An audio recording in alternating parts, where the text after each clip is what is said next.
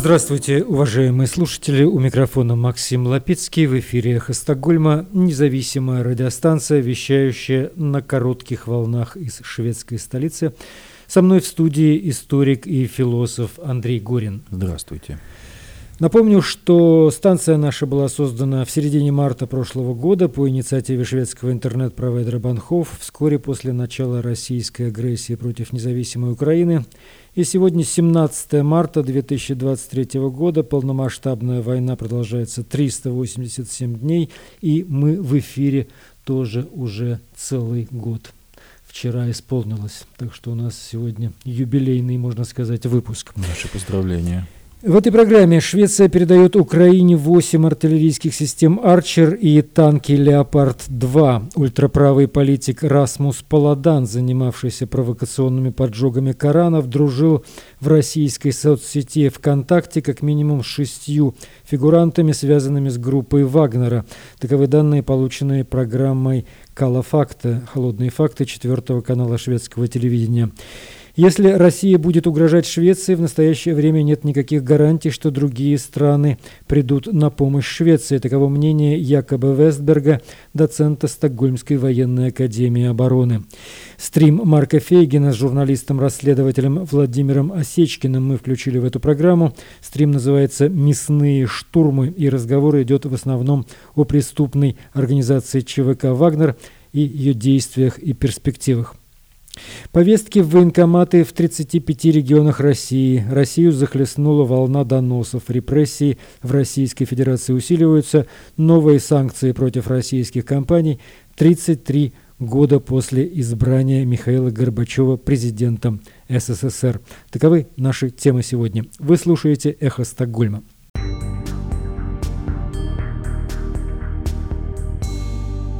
Четверг, 16 марта, правительство представило стратегическое сотрудничество с Великобританией по поддержке Украины. Сотрудничество направлено, в частности, на улучшение логистики и технического обслуживания гаубиц «Арчер», которые Швеция намерена передать Украине. Швеция передает Украине 8 этих самоходных орудий, плюс 2, что называется, для техобслуживания или, видимо, на запчасти. Но обставлена передача будет так, что правительство выдало разрешение на продажу 14 арчеров в Великобританию, и оттуда они будут переданы также в дар Украине.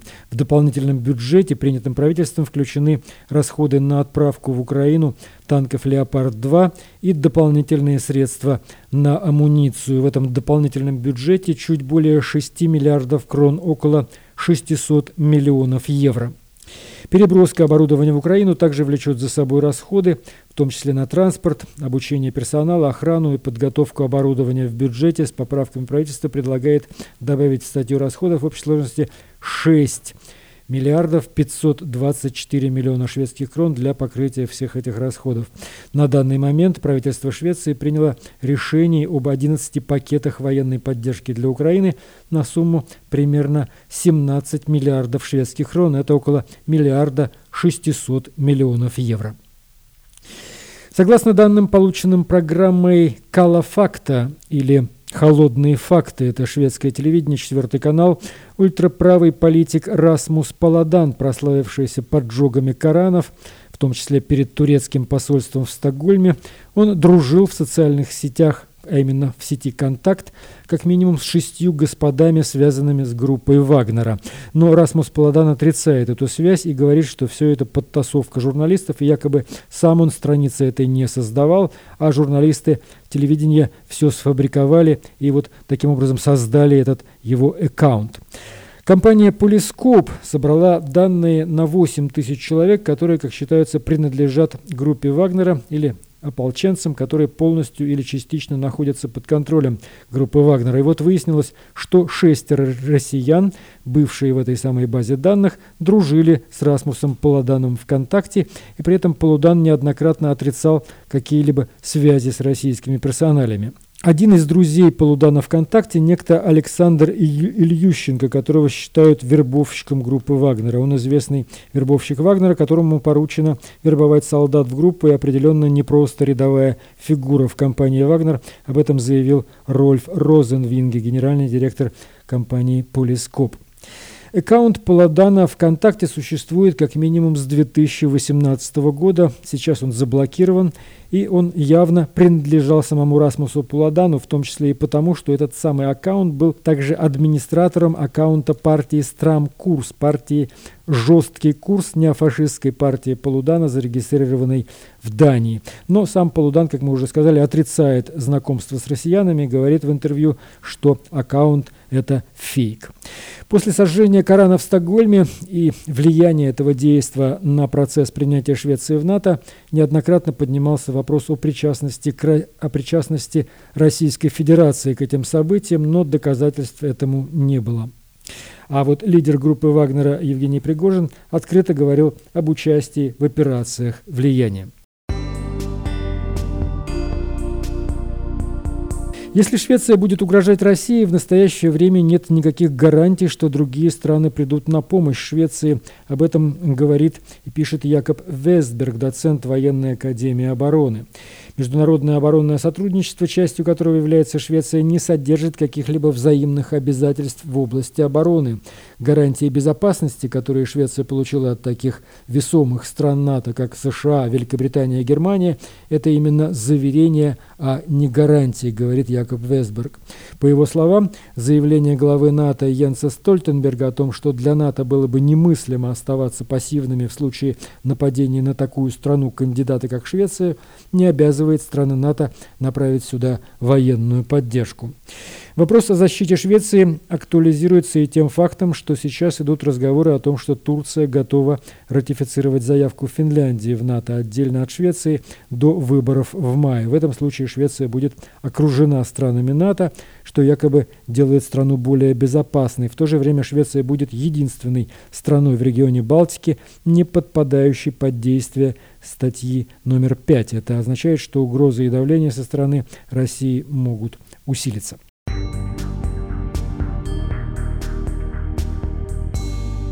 Вы слушаете «Эхо Стокгольма», и сейчас у нас некоторые новости из России. Андрей Горин. Ну вот мы упоминали сегодня и еще услышим в стриме о преступной организации ЧВК «Вагнера», которая Э, открыто запускает уже центры вербовки в школах и детских спортклубах в России. В Петербурге действует клуб «Вагнеренок». Э, и в Омске, в Барнауле, Иркутске, Красноярске, в спортивных клубах, э, пишет телеграм-канал Тайга Инфо, в спортивных клубах стоят вагнер-маты, как-то что-то такое, какой-то уголок, Э, соответственно, который напоминает, э, напоминает о... убийцы.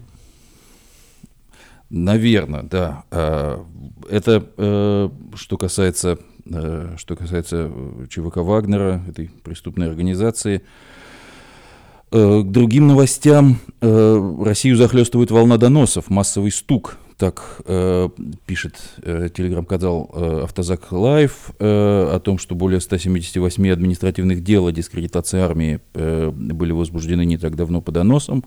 Э, и чаще всего в России попадают под суд за переписку в мессенджерах и посты, посты в социальных сетях. Большинство из э, обвинительных постановлений э, вынесено за сообщения в чатах, группах WhatsApp, Viber, э, и они и, производства эти и инициированы по доносам. Они возбуждались из-за публикации в других соцсетях. Часто доносы пишутся из-за высказываний в общественных местах, школы, поликлиники, на рабочих местах. Например, на сотрудника завода «Метеор» в Волгоградской области донесли за фразу, сказанную им в столовой. Есть случаи доносов из-за Э, высказывания на улице. На жителей Московской области донесли за выкрикнутое им э, нецензурное ругательство в адрес э, вот этой вот Z, Zero наклейки на, на, на автомобиле. Журналисты изучают, изучают этот феномен, то, что доносы принимают массовый характер, изучая базу данных судов, судебные, судебные базы данных в регионах, Э, людей штрафуют и задерживают за реплики в барах, супермаркетах, саунах, салонах красоты, на почте и даже и, даже на крыльце э, собственной дачи. Чаще всего поводом для э, доноса становится разговор об Украине, прослушивание украинских песен, высказывания э, негативные о войне в Украине или просто фраза «Слава Украине». И на этом, на этом фоне упомяну о трех, о трех персонажах, находящихся сейчас Э, также в заключении Виталий Тарачков э, признан политзаключенным. Он в свое время был арестован за репост видео э, со словами «Смерть Путину». Э, в феврале еще 2022 года опубликовал в, в социальной сети ВКонтакте и в, в администрируемом телеграм-канале э, видеоролик «Паспорт э, РФ. Позор и клеймо», в котором э, молодой человек сжигает свой паспорт и, среди прочего, произносит, э, соответственно, эти, э, эти слова Э, смерть Путину. Значит, вот э, Тарачков, э, Тарачков признан сейчас э, правозащитным проектом мемориала «Поддержка политзаключенных», э, собственно, политзеком, полит, политзаключенным по, по, по их критериям. Э, в Хабаровске э, приговорен к штрафу за э, в 300 тысяч рублей э, уличный художник Максим Смольников, э, пишется, пишет телеграм-канал э, его группы поддержки. Э, подобные приговоры, как правило, сопровождаются еще разного рода запретами э, на доступ к интернету или на то, чтобы писать, ну, как у э, Ройзмана, писать в интернете. Закрыт, э, да, ну, ну Ройзман сейчас э, тоже, э, соответственно, э, получил две недели э, такого, э, значит, ограничения. Но вот э, Смольников э, для него в свое время запрашивали Э, пять с половиной лет э, лечения свободы, э, лишения свободы. Сейчас вот он оштрафован на, на 300 тысяч рублей. Владимира Кармузу не смогли доставить из следственного изолятора на, созида... на заседание суда. Его состояние очевидно, очевидно ухудшается, состояние здоровья. Он находится в московском СИЗО Э, по обвинению в распространении фейков, так называемых, участии в деятельности э, нежелательной организации, в частности, госизмене. Вот мы упоминаем о том, что это, э, эта статья все чаще и чаще э, фигурирует и э, инкриминируется. Э, вот, значит, его не, могли, не смогли доставить э, не смогли доставить на э, заседание суда э, из СИЗО, в котором он Э, в котором он находится. Следующее заседание назначено на 20 марта, и неизвестно, сможет ли он принять в нем участие. Э, об этом пишет его адвокат э, Вадим Прохоров. А напомню, что Владимир Кармурза находится под арестом с апреля 2022 года. В конце февраля недав, недавнего 2023 года его на 4 дня отправили, отправили в карцер, объяснив это тем, что он лежал на шконке, на кровати Э, после подъема, и в камере у него началось э, онемение ступней. Э, в этой связи э, хочется вспомнить э, о изменениях в уголовное российское законодательство, э, о том, что 2022 год э, был рекордным по э, количеству изменений уголовного закона. Об этом э, говорится в исследовании медиазоны и команды против пыток. Согласно их исследованию, в прошлом году в Уголовном кодексе появилось 19 новых статей, и 16 из них непосредственно связаны э, с военными действиями, с войной, э, с войной в Украине. Половина э, из этих поправок наказывает за преступления против основ э, конституционного строя. Э, кроме того, э, в 2022 году в Уголовный кодекс добавили 85 новых составов преступления. Это максимум с 1997 года, когда э, действующий Уголовный кодекс э, Российской Федерации э, вступил в силу. Среди прочего, это статьи, упоминавшие, упоминающие пытки, принуждение к даче показаний, но прежде всего вот статья статья о госизмене, э, статья 275 Уголовного кодекса Российской Федерации, в частности, охватывает теперь еще и переход, э, переход на сторону противника. Некоторые статьи расширены упоминанием, упоминанием мобилизации. В общем, такие вот, такие вот рекорды, накладывающиеся на то, что в условиях диктатуры не столько страшна, хотя без этого тоже никуда никакая репрессивная машина не работает без без инструкций уголовных, но это все накладывается еще и на ситуацию такого во многом волюнтаристского правоприменения без, без защитности и непредсказуемости развития значит, преследований в каждом, в каждом конкретном случае. И отсюда, э, от этих э, мыслей, э, мне хочется перейти к другой стороне юридической, юридического противостояния, если угодно, о том, как свободный мир готовится и, и стремится вести, вести борьбу с путинским режимом, которая ведется не только на фронте и при помощи оружия, что, конечно, самое главное, но и на и, на юридическом поле. Вот в сегодняшнем стриме об этом тоже э, много, э, много, говорят, э, много говорит Владимир Осечкин.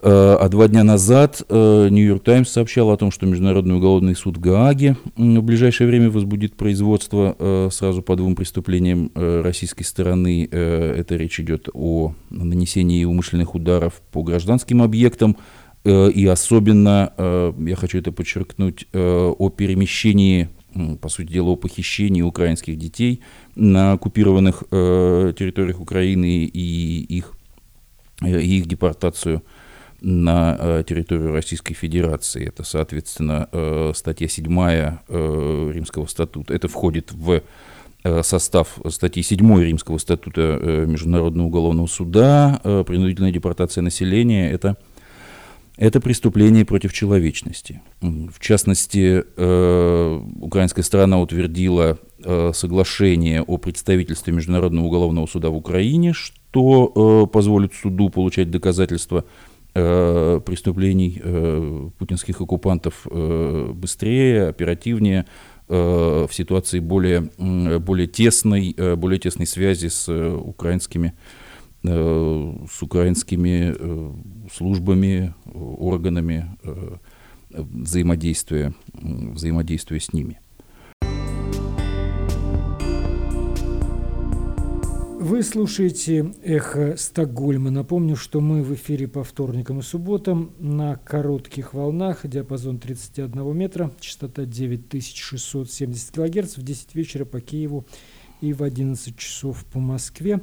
Мы выкладываем программы на платформе Telegram, SoundCloud и Apple Podcast. И сейчас у нас стрим Марка Фегина с журналистом, расследователем Владимиром Осечкиным, где речь в первую очередь идет о преступниках из группы Вагнера, их успехах на почве поставки пушечного мяса на эту кровавую войну. В целом, во-первых, для начала, Пригожин последние там, последние месяцы активно рекламировал самого себя и так называемая вот эта вот ЧВК «Вагнер», которая, по сути дела, является террористической организацией. И если там указать э, конкретно принадлежность, это, если уж и ЧВК, то это ЧВК Владимира Путина, которая создавалась с подачи диктатора, создавалась для того, чтобы за границей творить зло и каким-то образом влиять на геополитическую расстановку в других странах, в том числе с использованием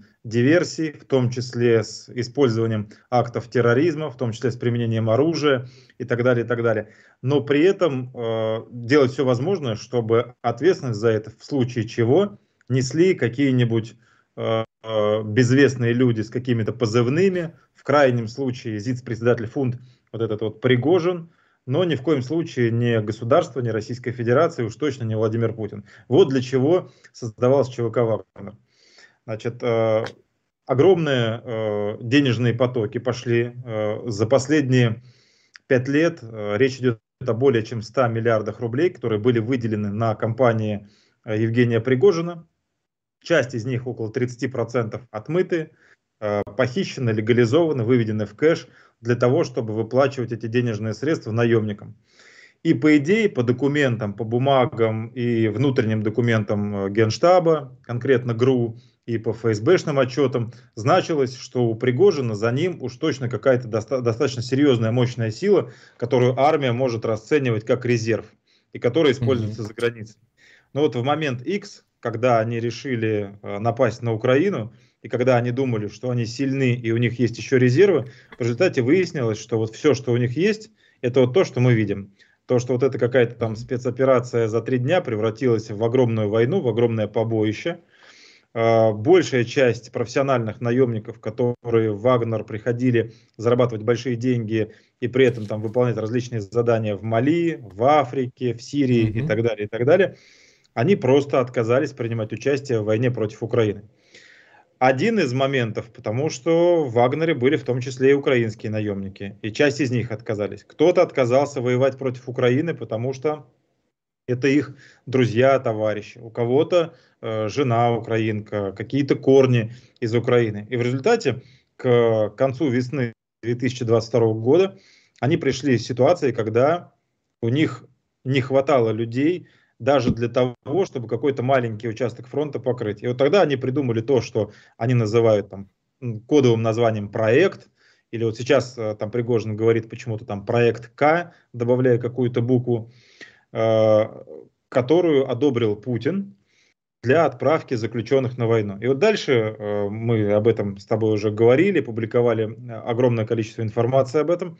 Они в эту мясорубку закинули более 40 тысяч осужденных, с подачи, конечно же, Владимира Путина, потому что без его подписи в указе о помиловании ничего бы не получилось. Точно так же, как без личного указания Путина никакого Пригожина, никакого другого олигарха бы не пустили в колонии и военные самолеты бы заключенных массово не этапировали в сторону Ростовской области и границ с Украиной. Поэтому здесь очевидно, что эта схема была согласована Путиным и Пригожиным. Но в какой-то определенный момент э, вот этот вот их тандем, он дал трещину. Во-первых, Пригожин в конце прошлого года заигрался. И мы это тоже с тобой обсуждали, вот этот триумвират, да. Суровикин, Кадыров и Пригожин, который сейчас развалился, и сейчас уже Кадыров э, периодически постит какие-то комплементарные вещи в сторону армии, да. обозначая однозначно свою позицию, нежелание поддерживать вот эту интригу Евгения Пригожина. Суровикин тоже отскочил, его сделали заместителем Герасимова, он смирился с вот этим вот понижением или унижением, как угодно. Вот. И Пригожин остался один. И вот сейчас, когда ему перед носом захлопнули двери колоний и даже заключенных ему не выдают, у него встает вопрос, реально, при том, что он э, очень сильно себя пиарит, как будто бы он там контролирует чуть ли не половину фронта и выдает свои бои за то, что вот они являются там главенствующими в войне, по сути угу. дела, он сам проговорился в одном из интервью, которое он очень любит в последнее время давать, что по сути они контролируют 1-2% от оккупированных территорий. То есть это на уровне статистической погрешности, и э, при том, что они делают только ма- маленькую толику вот для того, что делают вооруженные силы России в этой подлой войне, при этом, при всем он активно пиарится. Э, людей он теряет. Mm-hmm заключенные заканчиваются, потому что вот эта вот битва под э, Бахмутом, она, конечно же, войдет в учебники и истории, и я уверен, в какие-то научные работы по военной тематике, потому что за последние более чем, наверное, 20, 30, может быть, 40, 50, 60 лет это, это будет такой антирекорд по количеству убитых э, солдат на одном и том же месте без какого-либо серьезного продвижения либо в одну, либо в другую сторону. То есть действительно сконструирована огромная машина смерти, конвейер смерти, который поглотил уже огромное количество людских жизней. Э, со стороны России э, вся эта история держится исключительно на принуждении, на подкупе, на насилии, на угрозе внесудебных казней. Для того, чтобы держать ряды из числа заключенных внутри там применяются абсолютно чудовищные бесчеловечные практики, когда там и кувалда идет в ход, когда расстреливают тех, кто отказывается воевать. И здесь уже как раз вот то, что сделал Пригожин, он разрушил путинский миф о том, что это якобы добровольная война, что вот в нее стремятся огромное количество россиян, потому что якобы там какие-то есть идеалы, которые они собираются там отстаивать. Ни черта подобного, конечно же, ничего там э, в, в этом нет. И все, на чем держится вот конкретно сейчас вот эта сила Вагнера, условная сила, слабеющая, это как раз вот угроза убийством в случае, если солдаты, наемники отказываются выполнять приказ. Mm-hmm. То есть они фактически это военная оконченное преступление, они под угрозой убийства принуждают там, заключенных, бывших заключенных к участию в войне. Более того, они их обманывают. Они им не рассказывают самое главное, что они все уже помилованы. И почему сейчас э, в Москве приняли решение закрывать вот этот вот проект, и Вагнер там оттягивать, так. и отводить в Сирию и в Африку, потому что они понимают, что мы узнали правду, правозащитники, журналисты, мы опубликовали за последние несколько недель документы, в том числе документы из интегрированных э, банков данных МВД России, которые показывают, что все эти осужденные уже не осужденные. Они их помиловали уже в моменте, когда они их выпускали из колоний. И теперь там сейчас, уже при том, что их стараются блокировать информационно, там огромное количество вот этих вот солдат-наемников из числа бывших заключенных, они поняли, что они де-факто и де-юре уже свободные люди. И они могут уже возвращаться домой. И они уже, им не обязательно там э, находиться еще месяц, два, три, э, зачем-то там рискуя и выполняя какие-то безумные приказы. Поэтому в Кремле э, и, в Генштабе прогнозируют в целом вот развал этой структуры. Э, Пригожин, конечно, пытается выкрутиться, и под последнюю неделю он активно размещает информацию, что вот он уже дошел до того, что они в порнохабе начали э, размещать рекламу. А я посмотрел, это что, это прикол какой-то или что? Или реально? Нет, нет, там, там серьезно, они повесили баннеры. А, то есть он сейчас... В порнохабе они что, а что хотят? Они рекламируют что? Какой хороший Вагнер просто? Или приходите к нам добровольцами? Да, при, при, да приходите к нам и, и вот что-то там. Э, то есть, э, да, плюс он сейчас выдает на гора какие-то перлы о том, что якобы там в 42 спортивных клубах э, в более чем 40 регионах откроются, откроются пункты э, приема э, в ЧВК угу. Вагнер. Что опять же как бы свидетельствует о том, что ситуация поменялась еще 5-6 лет назад вот эти вот отставные, изгнанные из армии там, или из ФСИНа или из МВД силовики, э, уволенные по отрицательным мотивам, они считали за счастье пробиться на базу в Молькино, трудоустроиться туда на более высокую зарплату, чем на госслужбе, и поехать куда-нибудь там, ну, в кавычках, поработать в Сирию или в Африку. А сейчас никакой очереди в эту террористическую организацию нет. Она погрязла в скандалах. Там уже идет внутри разбор. Э, очень часто не доплачивают то, что обещают, когда заманивали раньше большими деньгами. Э, они теряют позиции. Э, понятно всем уже, как бы он там щеки не надувал и не рассказывал, что он там с Путиным и с Пушкиным на дружеской ноге, вот эта вот хлестаковщина в пригожинской манере, все прекрасно понимают, что это пшик, и все, и, и, и все начинает у них разваливаться. Именно поэтому они хотят набрать каких-то там спортсменов вместо заключенных, но спортсмены же не дураки. Люди, которые строят свои карьеры на спорте, они очень ценят свое здоровье. Для них лишиться руки или ноги – это автоматически уйти из спорта уже, я не знаю, там, ну, максимум это какие-то паралимпийские игры. Ну и вряд ли об этом мечтают какие-то спортсмены, которые действительно там, занимаются какими-то серьезными видами спорта. Поэтому очереди Вагнер не будет. Заключенных ему больше не дадут, потому что он оскандалился, э, занимался больше самопиаром, погубил огромное количество людей и плюс ко всему еще позволил, при том, что ему разрешили в какой-то определенный момент по линии Путина и ФСБ, ему разрешили ну, творить черт что угодно, да, вот в том числе там с этими кувалдами и так далее. Но даже это не помогло, не удержало, и целый ряд уже вагнеровцев сбежали за границу. Кто-то, о ком там, как об Андрее Медведеве писали СМИ, кто-то сейчас э, в тени э, в смене идет, но дает активно показания. Вот. И из этих показаний как раз сейчас э, конструируются новые уголовные дела. И я думаю, что не за горами уже полноценный международный розыск Евгения Пригожина и, и же с ним вот этой команды, которая причастна и к военным преступлениям, и к преступлениям, конечно же, против человечества и человечности.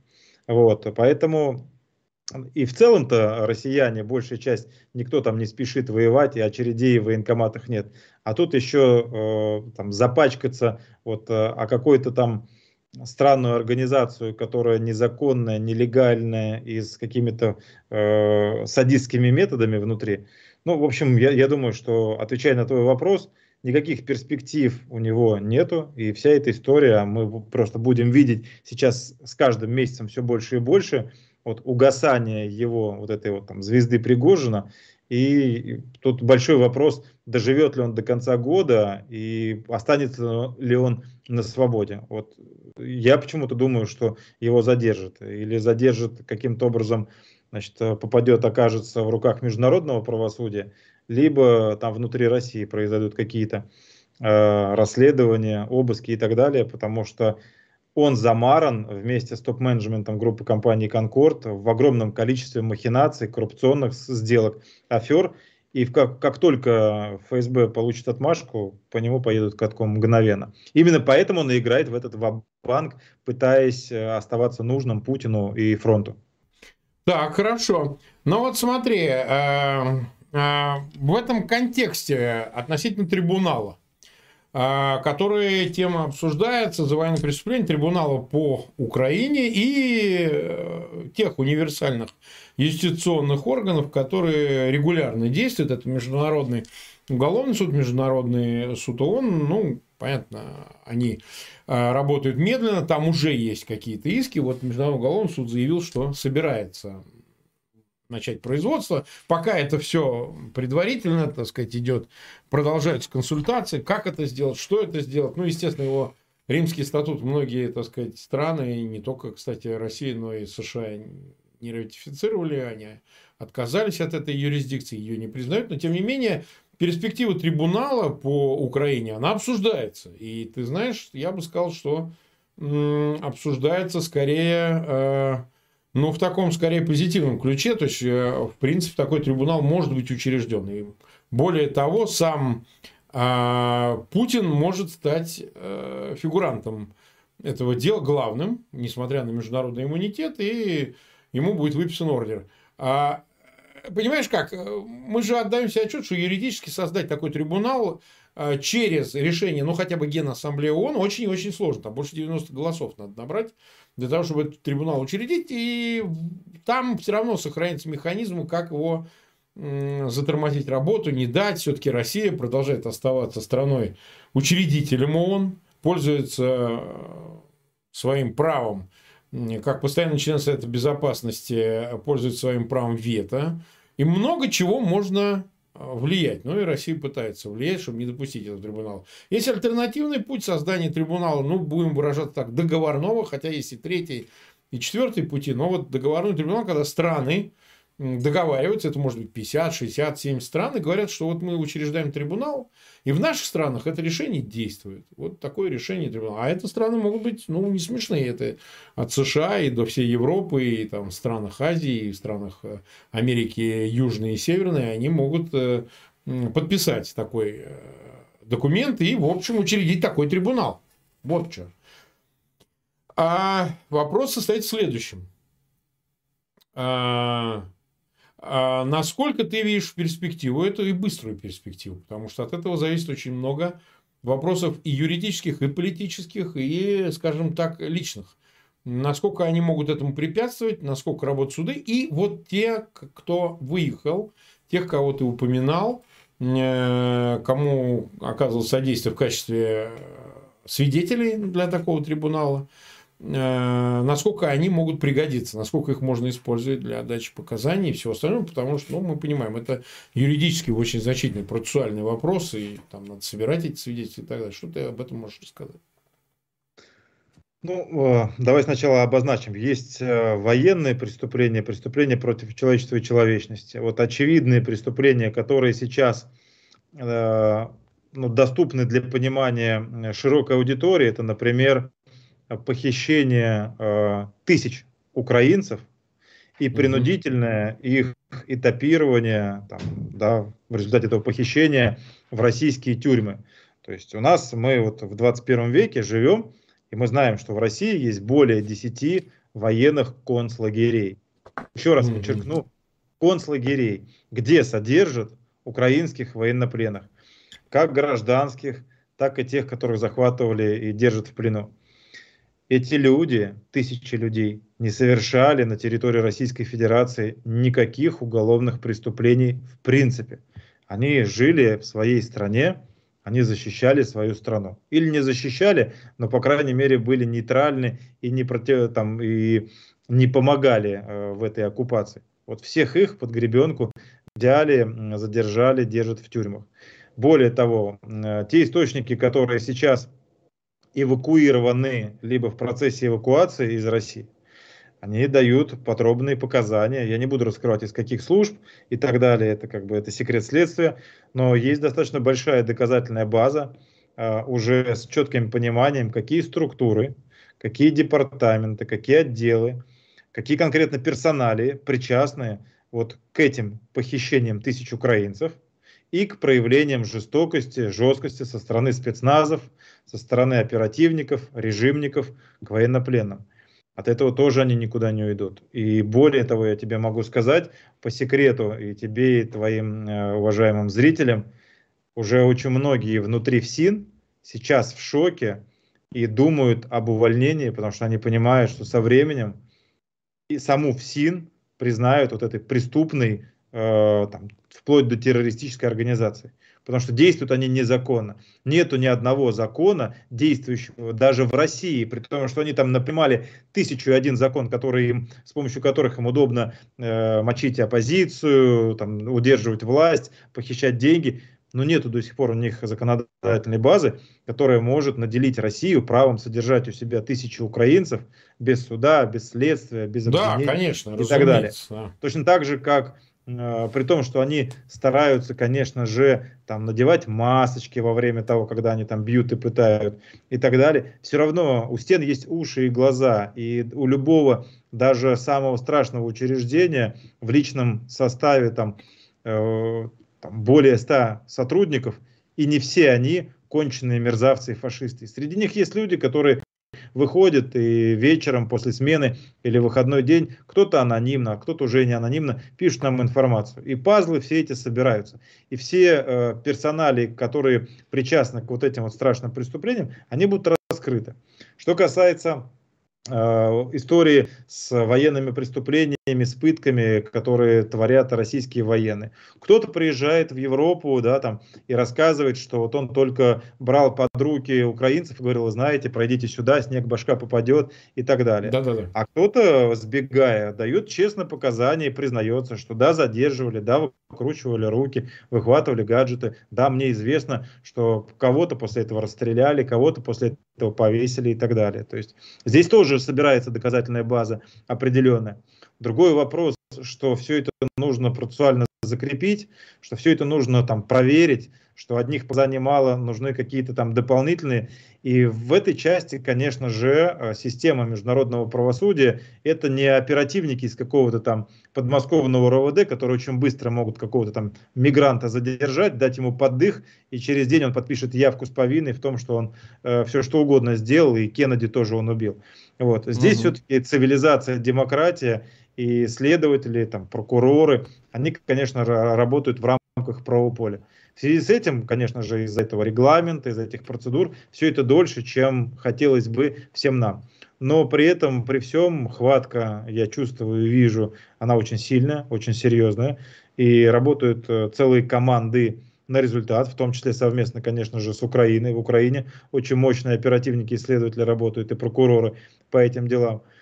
Поэтому никаких сомнений в том, что э, вот эти вот уголовные дела получат продолжение и виновные вот за то, что я перечислил, э, окажутся в розыске и будут э, в Интерполе и со временем там арестовываться, я в этом не сомневаюсь.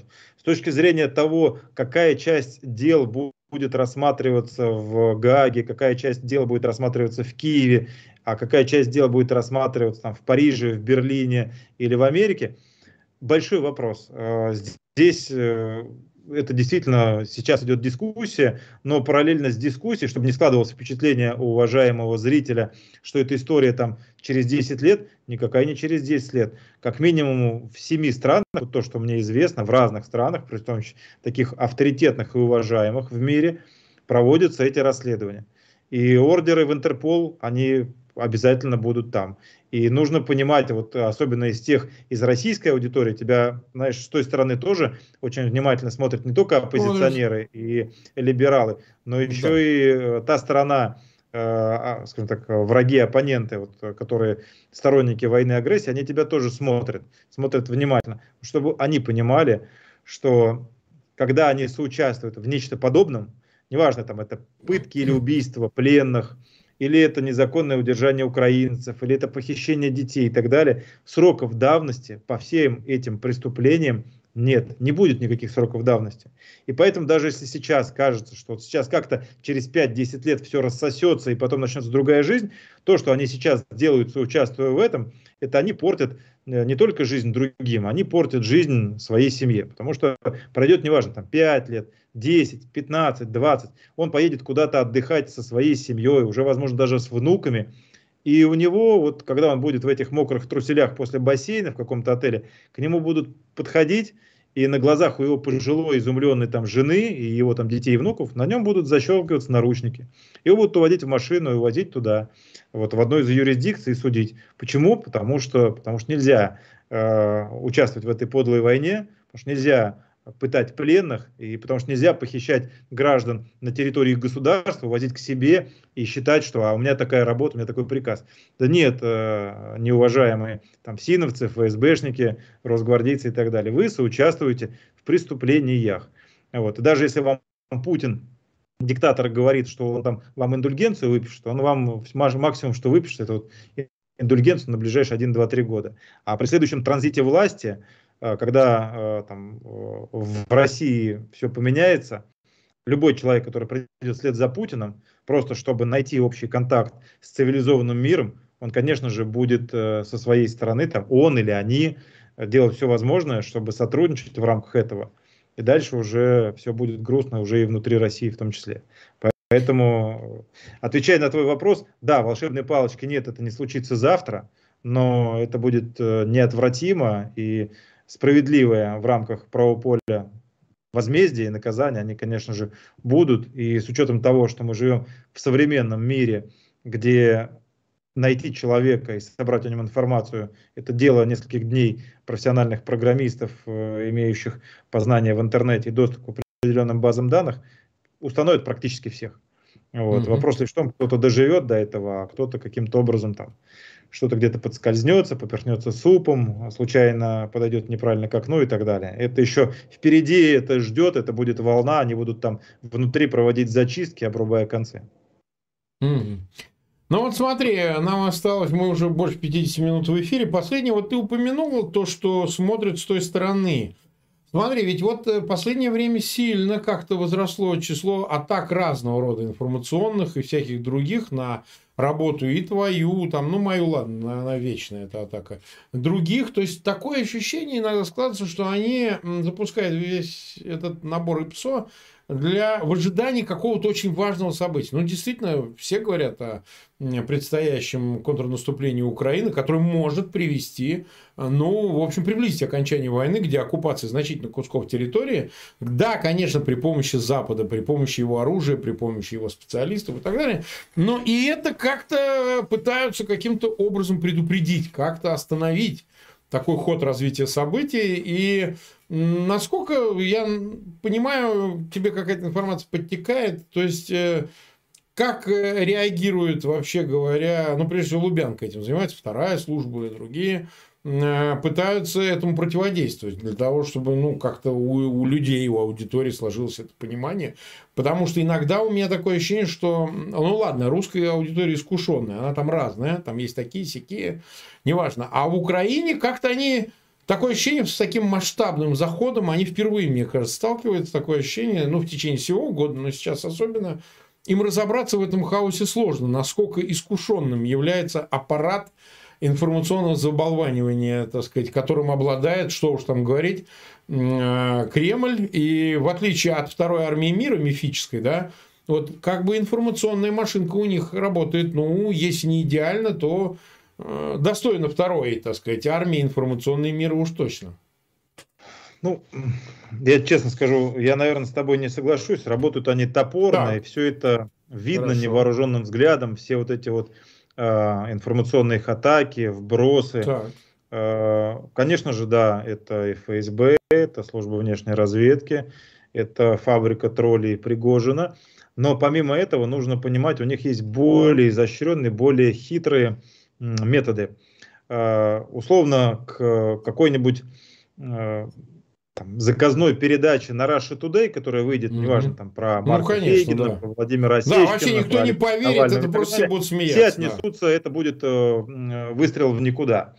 А они сейчас э, оттачивают технологии атак нас на нашей же поляне. То есть, условно, mm-hmm. если еще там несколько лет назад э, в Ютубе у них практически не было каких-то сил, то вот я сейчас анализирую, например, за последний год и прям четко вижу, как они усиленно внедряют в информационное пространство и в России, и в Украине определенных говорунов, говорящие головы. Рекламировать мы их здесь не будем, этих не, не будем, называть не будем. Вот, которые себя стараются выдать как максимально. Одни там играют на поляне про России, другие наоборот якобы за Украину, там, резко за украинские, да. прям все. Но при этом, если вдаваться в анализ, открывать их канал а, и анализировать их контент, то становится очевидно и понятно, что объектами их нападок являются исключительно люди, которые так или иначе действительно делают каждый день что-то полезное и важное в защиту мира, в защиту Украины, в интересах международного расследования и конкретно разоблачая путинский режим. То есть э, мы здесь, еще раз я подчеркну, подлецов и негодяев рекламировать и даже не, называть. Не будем, не, не, не. Вот. Э, но для тех, э, да, люди, которые тебя смотрят, у тебя огромная аудитория, они, конечно же, встречали периодически вот про тебя что-то там пытаются э, там тебе в спину плюнуть и на твой костюм бросить какое-то пятно, на, на меня, на нашу команду и так далее.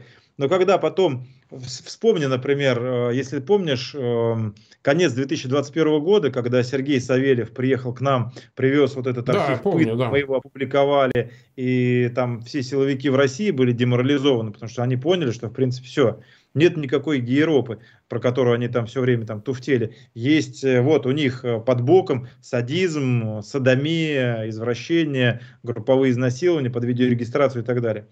И вот если вспомнишь, тогда, например, всплыл такой персонаж, у него фамилия Пархоменко, значит, который вот озвучил, что якобы вот Савельев и Осечкин это агентура ФСБ. Значит, Я проходит деталей не время помню, сейчас, всплывает совершенно в другом э, контексте всплывает эта фамилия, выясняется, что он, оказывается, подписывал какие-то там письма э, в защиту Альфа-банка и так далее, и так далее, и так далее. То есть все тайное, оно становится явным. Сегодня, вот последний год, периодически там два или три каких-то персонажа с не очень большим количеством подписчиков, они пытаются хватать какие-то известные имена, и якобы сейчас я вам расскажу про него правду. Правды не знает никак, никогда никто. Э, когда вот один, значит, снял несколько месяцев назад какую-то пакость про меня, мы его попытались найти, попытались ему позвонить, нашли его мобильный телефон, решили позвонить и задать какие-то вопросы, зачем он лжет. Бросание трубок, истерика, значит, уже заявление, что чуть ли там его там не правозащитники из ГУЛАГу нет, там запреследовали и так далее. Ну, клоун вот, и болтун. Ну, да. Поэтому, да, конечно же, э, есть какие-то определенные персонажи, вот эти вот маргиналы, которые просто берут известных э, влогеров и за счет упоминания их в негативном ключе пытаются сделать себе какое-то имя. Э, кто-то работает четко, прям видно по заказу, то есть мы понимаем, что да, этот человек, возможно, конечно же, не напрямую связан с Лубянкой, но он принимает активно от кого-то какие-то денежные средства там в виде кэша. Как обычно. Всегда виде, вылазят. Бабки вылазят всегда. Потому что Бабки нужно понимать, всегда. что Лубянка, они же не просто там как товарищ майор какой-то куда-то позвонит, mm-hmm. придет в черном сером там плаще, скажет, вот как я вас узнаю, у меня в руках будет журнал «Огонек». Конечно же, они сейчас в 21 веке работают хитро. У них есть пиарщики, политтехнологи, пиар-агентства, которые тоже могут размещать платный контент для того, чтобы Э, не в полном объеме, а у них же задача какая? Фактов нет, с помощью которых кого-то дискредитировать. Ну, конечно. А вот посеять сомнения, где-то что-то вот сказать, что не все так однозначно, они могут.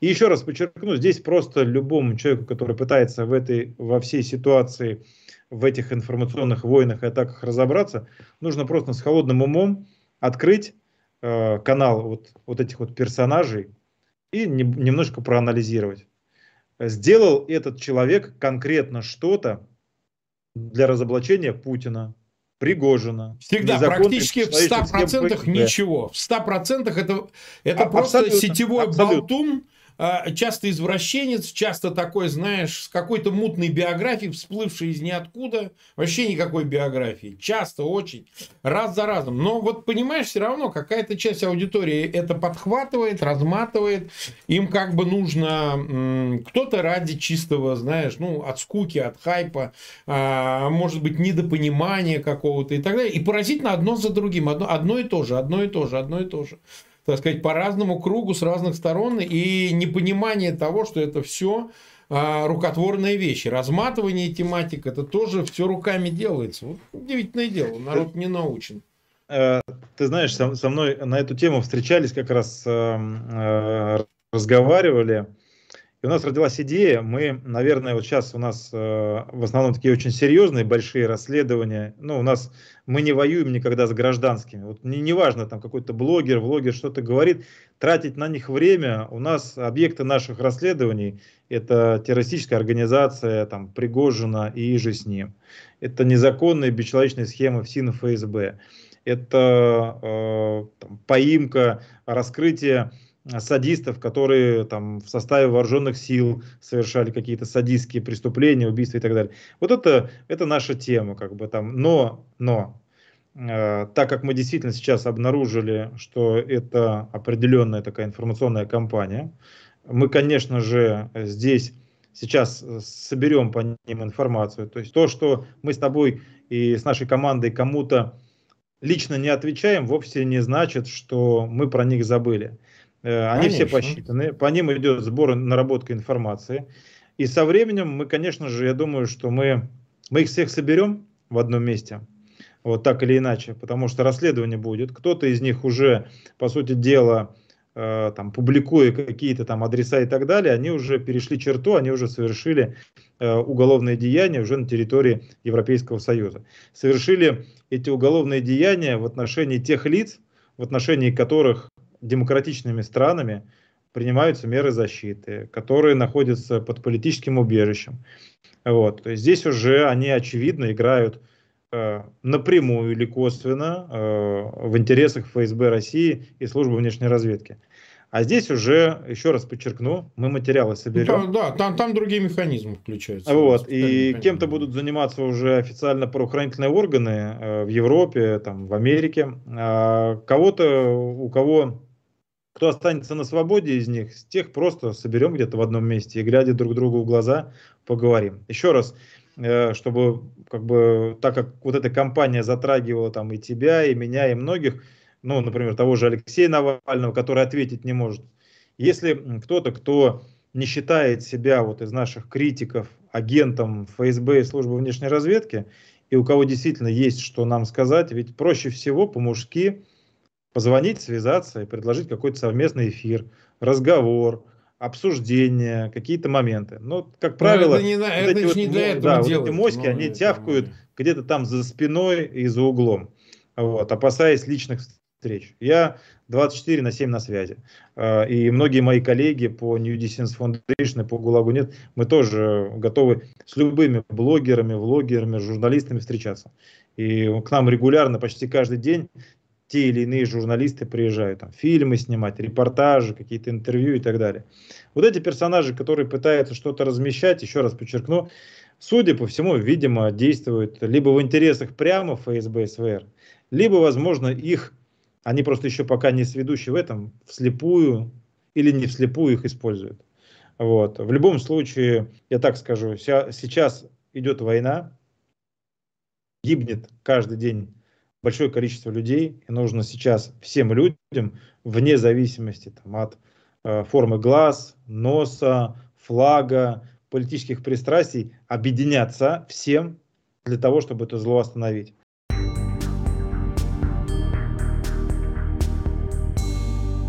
Это был стрим Марка Фейгина, журналистом-расследователем Владимиром Осечкиным. Вы слушаете «Эхо Стокгольма». И сейчас у нас историческая реминисценция. 33 года прошло с избрания Михаила Горбачева президентом СССР. Андрей. Да, вчера было 33 года с того дня, как президентом СССР был при... избран Михаил Сергеевич Горбачев, пожалуй, самая э, спорная и противоречивая, но этим, этим и замечательная э, фигура в э, новейшей истории России, потому что, к сожалению, большинство, э, большинство других персонажей э, с точки зрения, если рассматривать их исторический вектор, вектор этот, э, вектор этот крайне э, вектор этот э, исключительно э, продолжает, продолжал э, вот эту линию, э, линию советизации. А, а Горбачев – это единственный человек, э, таково мое, моя э, самая общая оценка его личности,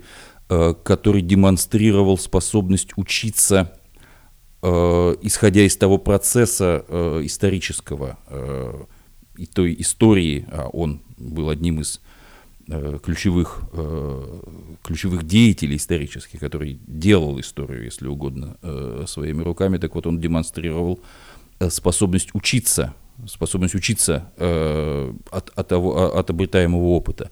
Другие российские руководители, которые были после него, помянем Ельцина и и, и тем более Путина, какими бы гениями конъюнктуры их не, не назовешь, они не не учились, э, они продолжали, продолжали исключительно э, тот вектор, э, которым они были, они были изначально, изначально заданы. Что же касается Горбачева, то он стремился, стремился сначала трансформировать, трансформировать находящийся в крайнем застое советский Э, советские экономические, экономические механизмы, постепенно это приобретало, э, приобретало все большие и большие политические, политические последствия, не могло не, э, не могло не обрести, и это находило, это находило отклик в общественном сознании изначально. Хотя политические последствия могли и не последовать, как мы видели, например, видим на примере Китая, там произошла то есть экономически страна очень резко поменялась, а политически осталась на том же уровне с тем же КПСС или с той же сложно, пар- пар- сложно сравнивать, сложно сравнивать. Здесь скорее экономические, э, скорее в экономическом плане непосредственного успеха не было, и, и, у него не было никакого резерва, а политический эффект, э, политический эффект набрал обороты и, и, и постепенно превратился уже в, э, в самостоятельный самостоятельный источник. И у Горбачева хватило мудрости и, и до, достаточности его, как сказать, политического сознания не, не, не подавлять исключительно то, что э, стало центром инициативы, исходящим, не исходящим непосредственно от него, вот что самое главное, да,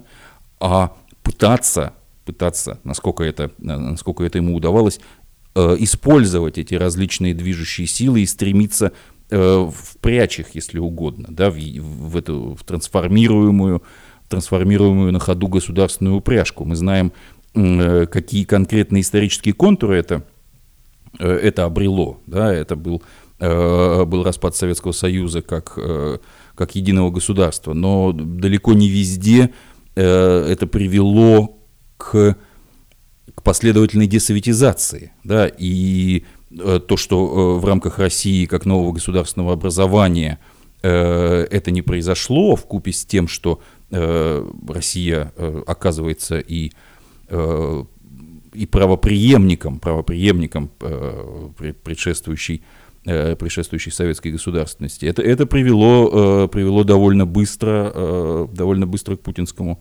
к путинскому режиму. Но мы вспоминаем сейчас о том, что в те, в те годы Э, была попытка, э, была попытка вырваться э, из этого исключительно советского, советского горизонта событий. Даже тогда, когда это продолжался еще СССР, Советский Союз как государство, тем не менее парадигма, парадигма общественных отношений, экономических, в большей части Э, общественно-политических, э, наиболее ярко это проявлялось, во, как это часто бывает, во внешнеполитическом процессе. Да, это, это то, что привело к, э, к десоветизации Восточной Европы, объединению Германии, в частности, часто внешнеполитические процессы идут в некотором смысле впереди впереди паровоза. Но, но, но внутри в дальнейшем, в дальнейшем эта, эта перестройка не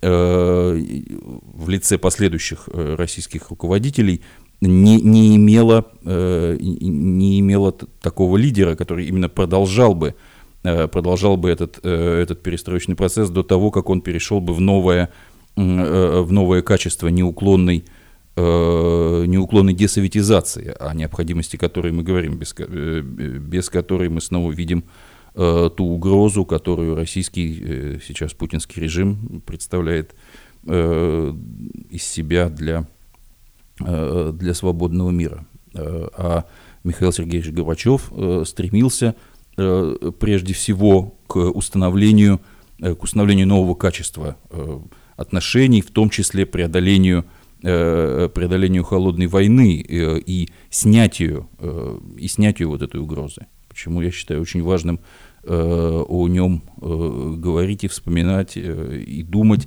и сравнивать. Сравнивать тот исторический опыт, который не так давно был на наших, в общем-то, всех глазах, сравнивать его с той, с той реальностью политической и войной, которая сейчас происходит, сравнивать и, и, и делать выводы, да?